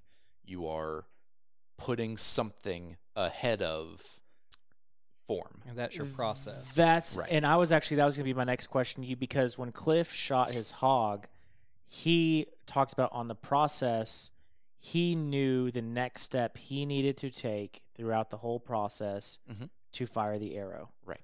So walk us through. Would you mind walking us through that checklist? I'd be happy to. Okay. This is once again flexible and editable for anybody. But one of the things that gets passed is loading your bow, right? If you haven't put your arrow in the right position and made sure it is secured, the arrow has to sit on something. We call it an arrow rest. The arrow goes there. The arrow needs to click firmly onto your string. If it doesn't click onto your string via the nock, um, you're welcome to look these things up. If it doesn't click onto your string, something's probably wrong. It's not been settled in place right. Now, if you're hunting, likely you have nocked your arrow before your animal has showed up because there is probably a tangible noise that comes with that. You've got your arrow nocked and you're sitting there waiting, your animal shows up. Most of us for compound archery should be using a release device of some form. You now need to hook that to your string securely, like with the arrow, to make sure that when you start pulling, it doesn't unhook itself. Because now you've either punched yourself in the face, probably, or you've made a bunch of motion. Your animal now knows you're there. You're going to, in my opinion, usually raise your bow before you start pulling. If you watch a movie or you have a thing in your head that goes, I know what archery looks like, and it's a push and a pull, especially in an upward or a downward direction. There's a lot of ways to end up physically not lined up the way you want to be. So I extend toward the target or wherever you need to stretch. If you're in a blind, maybe it's off to the left, but you've extended, then pulled, in my opinion, keeps your arm out of the way, make sure your hand is set on the bow where you want. Then you're going to achieve full draw. You pull the bow till it stops you on a compound. On a recurve, it's a slightly different thing. Y'all can ask later if you want. Pull it till it achieves full draw and keep it locked while you anchor your hand or your release against generally your head in a consistent place. I tell a lot of people index finger knuckle, where your finger meets your fist, to the soft spot behind your ear, where your jawbone meets your skull. That's a pretty solid place. It's hard to not be in the right spot if you've achieved that contact. From there, you have to find first your rear sight, then your front sight in order to be able to actually aim it. So you should be setting in a not moving your head a bunch position, anchor, find your rear sight, find your front sight, bring that to your target. Once you're on target, doesn't have to be exactly where you want to hit that thing. This is where I disagree with a ton of people. Find your trigger with your trigger finger and make contact with it. Your finger should not be heavy enough to make your trigger go off at that point if you're thinking about your trigger. Mentally, we get out of sorts and we focus on the target so hard that we've actually mashed into it and it goes off before we think we're ready when we're learning. So we become scared of the trigger and we usually don't touch it and we aim for like 30 seconds till we finally find it and then boom, it all happens at once and now I don't know where my arrow went. So I find the trigger, wrap into it so you should be ready to go. And even if you decide to punch it, as we say, where you pick your spot and you it needs to go right now, you've made contact and you're ready to actually go off. Instead of now, I've got to move two inches to the trigger, then hit it, then pull it hard enough to make it go off. Because then you're stacking these bad decisions on top of each other. You get there, you've aimed, you put the pin for the proper distance, your sight reticle, if you will, where you want it to hit, and then you can either squeeze it until it goes off slowly and steadily with your trigger finger, like you're trying not to break an egg, but see how hard you can push the shell until it explodes. Mm, that's a good analogy. Yeah. Or you can, for most of us, punch it, but you're touching. You're where you need to be. That quick motion is more likely to hit where it should than the other options there. And that's the thing that I will any day of the week. Like, come to me and go, Well, I'm a trigger puncher and I shoot well. I'll fix you. Give me 30 minutes. We'll get that taken care. Is and See, that's one this, thing I do punch. I, I feel know. like I punch. You do. Yeah. And I don't know how to fix it. Come take another lesson. is there and this whole process you just spelled out is you're thinking about each step of the process every time you pull you shoot the arrow. Yes. Every decision is a thoughtful act. Right. Because if you don't, a lot of people use the word muscle memory. If you haven't intentionally chosen to do that thing, unless you are putting in Olympic level, NFL level, Major League Baseball level practice, and literally a million repetitions a year, these things are not intuitive, and your brain will not make these choices subconsciously. And so, if you don't make those choices intentionally, almost certainly you have chosen something different. And usually it's to stare at your target really hard while you go through the vague motion of an archery shot everywhere else. And almost assuredly, you'll end up with something different. Mm. Or if you don't, like you can get good at it, but if you went and you shot a hundred arrows in a practice session, like I'm talking about, there will almost definitely be a point where an arrow goes somewhere and you have no idea why it hit there. You go, that was weird. If you haven't thought about every part of this process, Mm. Yeah. No, a that ton of makes sense. Is there anything with breathing while you're shooting? Y- you should continue. Yes. Um, in my opinion, it is less important than in things like precision rifle shooting. Okay. um, because there are different considerations. You are physically holding back an amount of weight. And so trying to regulate your movement to the breath is not quite the same as your heartbeat's the thing that makes your rifle move. That's they're a little bit different. And so when you've set yourself up in this, you're aiming, you're slowly squeezing the trigger while you keep the pin in the general area you want it to be. Um, you will always move. And so you're setting yourself up for gradual approaching of success instead of I need to make sure I breathe out as I squeeze my trigger. I don't find that to be I haven't made myself do that in a beneficial way. I've tried it before. It didn't give me the results I wanted. And so Mm. I I'm not preaching that at anybody. Yeah, yeah. I couldn't find a way to make that consistent Gotcha. um, myself, and that's, I don't preach things I can't do. What type of grouping should someone be shooting? Like if they're going out and practicing and they're like, I want to be an ethical hunter, what size grouping should someone be shooting uh to a- and I know I know all these questions are loaded, but what what do you think as far as like a grouping size someone should be trying to achieve um See, you're teeing me up perfectly. Okay. I know you feel like you're asking tough questions, but once again, every day. No, no, are- I know. And I worked in a fly shop and I got like the same types of questions but applied to fly fishing. So So, on the previously mentioned um, National Field Archery Association indoor target face, say one side's one gigantic blue circle, the other is five white and blue circles.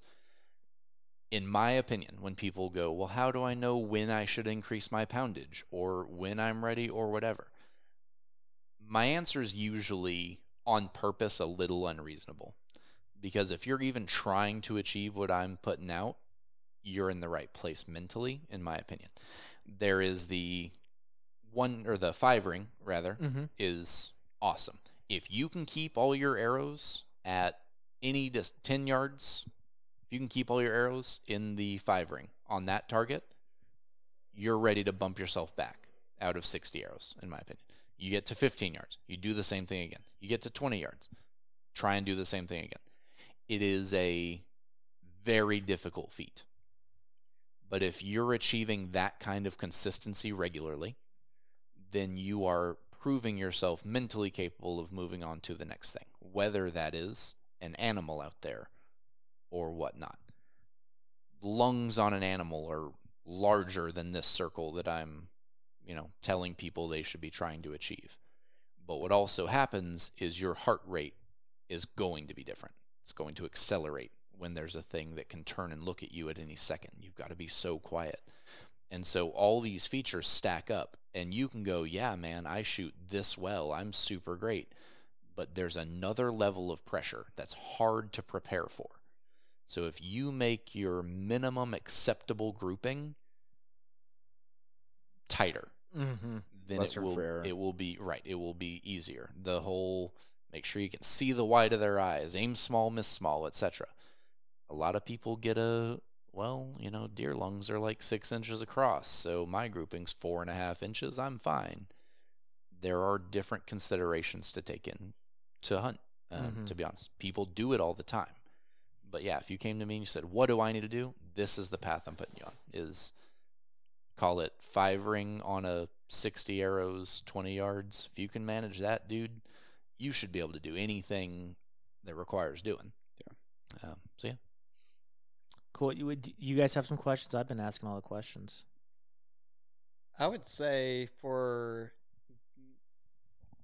Can you hear me? All right. yeah we can hear you fine I would say for a newbie archer, what uh, what would be the first five things that you would tell them that they need to learn about Right. archery? Like to get in there to understand, like they know like the nomenclature and all this other stuff, not just your process. I understand process would be number one. yeah um certainly process number one really for me if if you're trying to walk into random bow shop in any other place the archery industry can be tough to navigate there's a lot of um, yeah a lot of real specific terms you won't use anywhere else um just i guess becoming comfortable with knowing when to ask i think is would i'd say number two. So process yeah if you can learn the process to work through and how to make yourself do it you're on a good path. Technically you can call you know a rose by any other name. You could say well my my new rifle and it's a diamond bow. Doesn't matter as much if you can make yourself learn to use it but if you're trying to go into a shop try and find the minimum difference call it compound versus i will call it other archery traditional which would be recurve or longbow. Short bow exists but they're fewer and farther between. If you can physically know what those look like before you walk into a shop and know what they're called you got a leg up. That's a good place to be. And then knowing what your desires are from the bow and preferably a timeline that you'd like to fall into those. Um, we have a ton of people walk in, they go, I want to shoot a bow. And they've got a preconceived notion in their head. There's nothing wrong with that. In fact, I find it beneficial. Somebody comes to rent a bow, I say, they go, I want to shoot a bow. I go, which one of these looks like what you want to shoot? Because generally, you'll probably be happier with that thing. If what's in your head is Robin Hood, a recurve bow will be closer to that. Now, it might be harder than it looks, but with relatively little, I would call expenditure. It's it's just a little focus. It really is. You can learn to do that thing competently. If you're looking to get into bow hunting, find out do you want to really rough it and go traditional archery? It'll be hard. Like I'm gonna be real straightforward. I've done this for four years and I'm not comfortable going to shoot at an animal with it yet. I could do it, I'm sure. I'm not comfortable ethically, if you will. Um, what are your goals? How soon do you want to attempt to achieve them? Um, what is the way you prefer to achieve them? Compound recurve. And just generally, I would say have a know what an arrow is, what it looks like. Would you Um, say being able to read spine or anything like that would be? it could be helpful. Um, I'd say that a lot depends on how your local shop is with that. because you could really easily get steered the wrong way. What is but so spine? short? What, that's getting a little. That in was the- where I'm coming for you. That was getting a little in the in the weeds. There's a I number. I feel like it was a question I was asking like pretty soon. Yeah. That's why. and it's a good one. There's a number on the arrow somewhere, if it's not made out of some nameless factory across the seas, that will indicate how flexible the arrow is. Okay. There is not a one size fits all, like, oh, well, stiffer is better. That is not how that works. You want it to fit just right because the way a bow shoots, your arrow doesn't travel as straight as it looks. There should be flex to a certain extent where the arrow should be able to bend and maintain an approximately center line of the tip. It bends, straightens out over the course of about a yard, and after that should be able to fly truly straighter so that your bow performs optimally. If it flexes too much, it'll wobble all the way down range. If it's too stiff, your tip will come out of that center line real bad, and it'll be hard for it to recover and to go efficiently where it needs to go. Gotcha. You can sight in a bow with really off arrows as long as they're safe to shoot, but they could be way better if they're the right stiffness, the spine. You'll usually see 500, 400, 340 are a pretty standard three digit number. It's a measurement. I don't know the numbers exactly. You hang a weight from the middle of an arrow, it bends 0.34 of an inch, 0.4 of an inch. Smaller numbers in 90% that I know of. One company wasn't on it for a while. Smaller number is more stiff. Larger number is less stiff. If you are taller-ish and pulling more poundage, you need a more stiff arrow.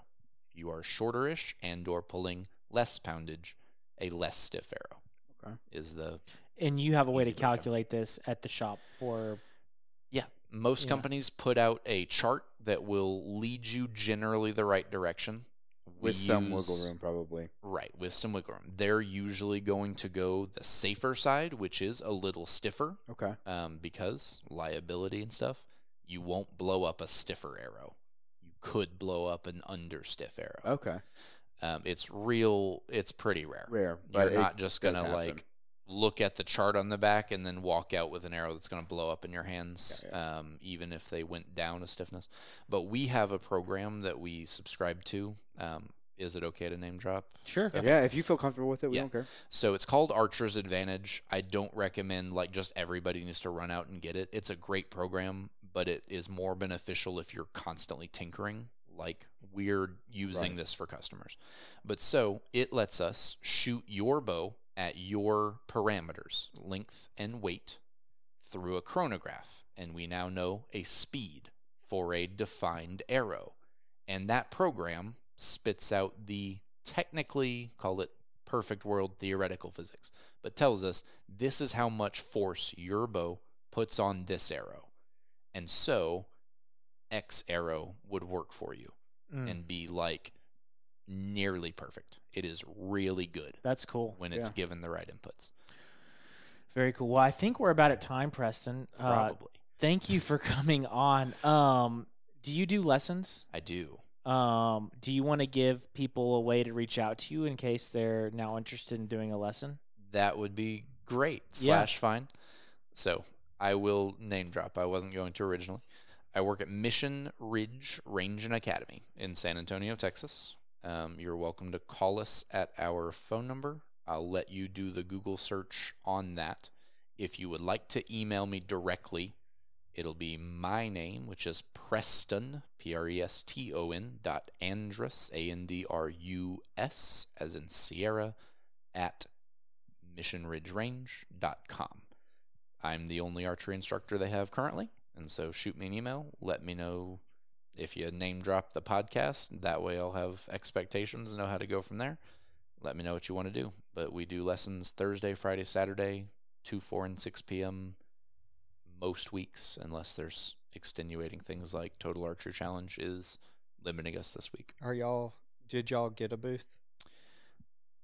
Because I've heard I back and forth know. on it. Yeah, I still don't have an answer for that, which Alright. is part of why I was avoiding. But now we're here. Yeah, I we have a presence of some form. I don't think we've got a booth. Okay. But yeah. Cool. Um, sweet. Well, thanks for coming on, Preston. Yeah, thank Preston, y'all for is having Is there anything else you want to say? Any crazy things you need to get off your chest, or any opinions you hold? That I don't need anything super crazy. Um, for anybody that like really cares, I don't think anybody does. But just to make sure, I did Google both my score and the record for state. So the year that I achieved second in the state, I shot a 498 out of 600 with nine out of 120 X's. Not super ridiculous impressive. The guy that won, 505 and 18. So just spitting Yeah, barely. distance. Yeah. Now, the state record of all time, highest traditional in Texas, 2014, 560 and Wow. 40 X's. Wow. Wow. So he dropped 40 points out of 600 That's- with no sights and a bow that you pull it wherever you feel like and let go. I know we got to go, but I I have a follow up question. Uh, w- if placing top in Texas, how does that put you nationally I to have this no type clue. of co- type of competition, or like how are people that are competing in the Olympics? What are they They're- shooting? People in the Olympics are shooting perfect scores um, because that's why they're there. Now, it's also different equipment. Like, this might be a whole nother podcast if y'all care to have me back. Long story short, Olympics is going to be with sights, with balancing equipment, and some of that. Okay, so they don't have like it's not the same style of It is competition. not quite the same style of competition. Okay. Both in where their target is. Like they shoot out to 80 meters, if I remember Oh, wow. correctly. Um, it's a whole nother thing, really. I haven't looked at the national rankings. Part of it is my goal for myself has been go win state and then worry beyond there. Um, and so I haven't done enough practice. I'm sure we're looking at a small fish, big pond scenario here. Um, I have no illusions. I'm the best in the nation. Like I'm not quite, but No, no, I'm, I'm just thinking like winning Texas probably competitive nationally. I would Um, imagine. Yeah, But I would imagine we who have a lot of archers here compared to. Anyway, Other well, it's just speculation. Well, cool. Uh, Preston, thank you for coming on. quite we welcome. Thanks for appreciate having it. me. Awesome, guys. All right. See you next week.